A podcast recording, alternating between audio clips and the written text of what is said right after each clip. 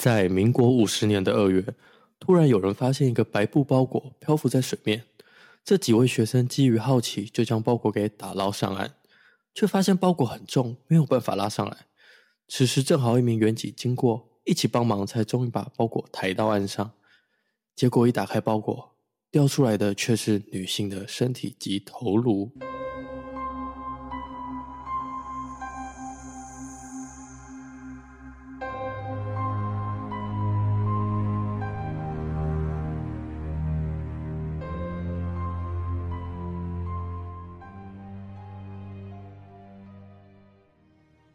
大家好，我们是解压说，全台最不解压的解压说。我是 A 梦，我是阿鱼。今天是由我来负责带来新的案件。刚刚有听到前面的话，就知道我们今天的案件呢是在民国五十年。民国五十年，好早哦，好早以前。那个时期是戒严时期，就是一个民风淳朴的年代。也发生了一个案件，为大家带来这一起台湾治安史上首例女性分尸案。一九六一年的二月二十六号晚上九点二十五分，四名兵工学校的学生，他在台北的新生南路旁边散步，却意外发现旁边的一个窟窿有一个白色的包裹漂浮在水面上。打捞上岸后，打开一看，吓到发现袋子里装了许多的尸块，还有一个女性的头颅。那这起重案呢，还引起了当年的总统蒋中正的极高关注。当时为了抓到凶手，除了要全民验尸之外呢，还将尸体的样貌放在幻灯片给大家看。当年因为舆论未审以及媒体乱象，导致大家把窟窿误认成柳公圳。因此被称作为柳公圳分尸案，成了本案挥之不去的名号。对，它真正的那个地点是在窟窿。对，它其实是在就是刚刚讲到的台北新生南路旁边，它只是一个就是像是水沟的地方。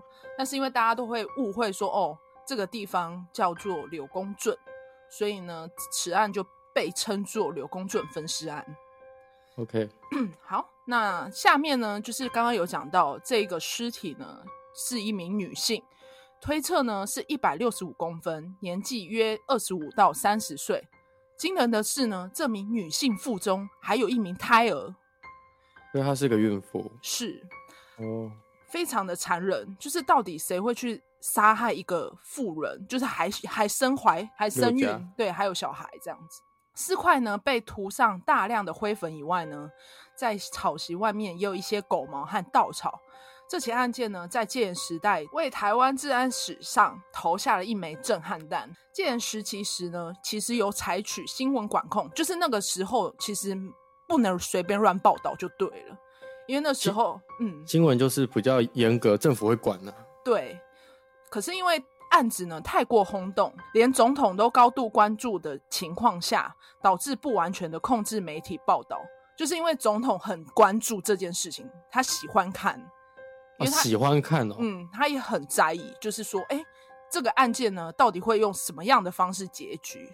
所以导致媒体就是是没有在，就是其实管控的单位就是让他继续这些媒体继续报道这样子。所以媒体在在这个新闻，他就大大做文章，是，OK。当天深夜呢，大批的员警伴随着法医杨日松抵达现场。那被害者身上呢，并没有任何证件，加上当时的技术不如现在，因此为了找出尸体的身份，警方直接将尸体的尸块以及所有证据，用像露天戏院一样，用幻灯片的方式放在台大的门口，给所有的民众看。你想哦，他就是直接把尸体的照片就是这样。一张一张的放在门口给大家看，只为了认尸。哇，那时候的年代真的是，就，就跟我之前前几次讲案件一样，他们会在新闻媒体直接播这种东西。对，你现在去搜那个照片啊，是搜得到那个尸体的、就是、样子，对，他的样子都被贴在报纸上面。好，然后恰巧呢，有一名车夫叫做林万娥，经过看见，那幻灯片呢，就唤起了他的记忆。一幕幕在他的眼前想起来，说：“哎，这个就是那一天他载到的乘客的包裹。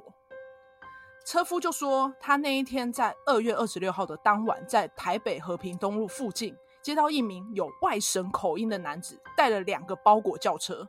这时，这个男子呢，他说要把他载到新生南路三段，在台大的侧门附近呢，他就停下来。那男子呢，就自行把包裹运到马路上，那他付完钱就走了。那警方就依照他的提供的线索，锁定在台北和平东路二段一百零七巷这附近。从这范围来搜查，却搜到一名抗日英雄柳哲生。这名英雄呢，在战争时期的时候，他击落的日本机是战机最多的一个将领。结果他搜到这一名这么，就是要要讲的话，就是一个很伟大的英雄。可是是为什么会去搜查他？嗯、因为草席的三根狗毛成为了可能的线索。那当时有养狗的人是非富即贵，所以警方就循着柳公圳附近的有钱人家开始寻找。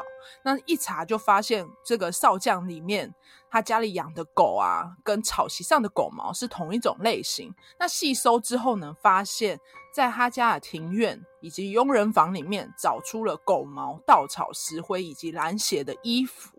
这些证物呢，就成了他分尸地点的第一个怀疑的现场。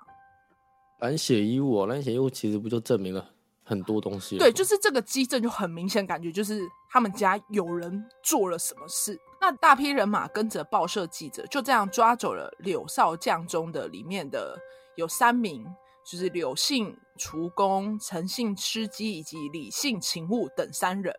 那警方没有理会，就是刘少将的抗议，将三名呢第一凶嫌拘留了四十一天，期间呢用了非人道的严刑逼供，但是其实三名并不是犯案的凶嫌，坚持不认罪，于是呢这名案情就陷入了焦灼，但是因为没办法认出尸体的身份，警方只能再抛出高达十万元的奖金。那这十万呢，其实可以在当年在台北可以买一栋公寓，就像我们今现阶段对现阶段的话，我们其实就是对我们来讲是七十二万元就对了。我说那时候的十万等于现在的七十二万，嗯，哇，那很多哎、欸。是，那如此高额的奖金呢，只为了有人能指认女尸的身份。那像刚刚有讲到，每天百人都有人来认尸，因为全台都在关注，那加上媒体乱象很严重。每篇报道都会加油添醋，像是认尸的传奇啊，会突然失控，会流血这样子。这时有一对嘉义母女认尸，确定死者身份是她的女儿。这一名女性呢是二十九岁，名叫陈富妹，住在嘉义。那她的前夫是一个外省籍，刚刚前面就有提到，有一个车夫，他就有指证说，诶，他载到的乘客就是外省口音。那这两个。就是他们的证据是相符的。那这一名前夫就叫卢家祥，可是呢，陈富妹早就跟前夫没有关系，因为他们后面就离婚了。但是陈富妹后面跟一个国防部的乐师在一起，所以这个怀的婴儿是这一名乐师的。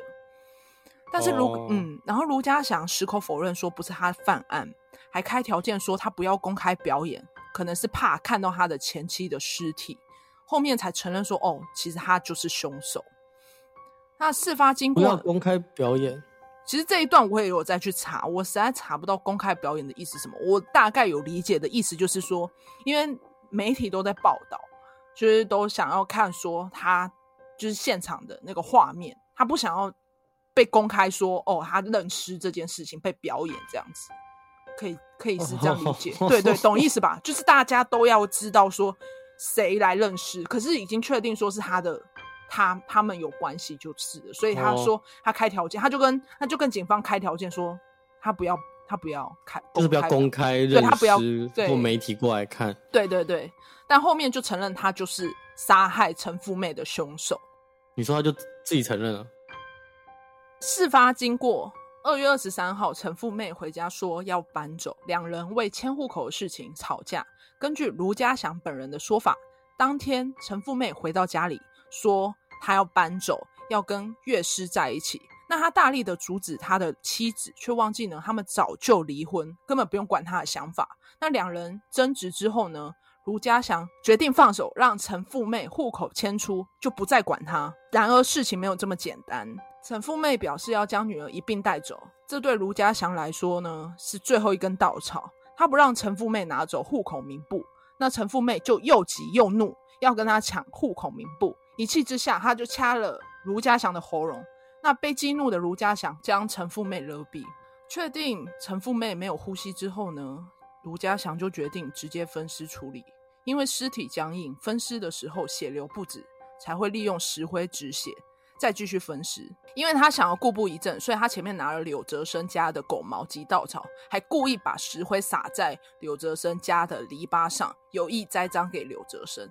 所有一切完成后，就才将尸体抛弃在枯川。那枯川呢，就是刚刚我们一直有讲到的，就是大家都把枯川误认成柳公圳。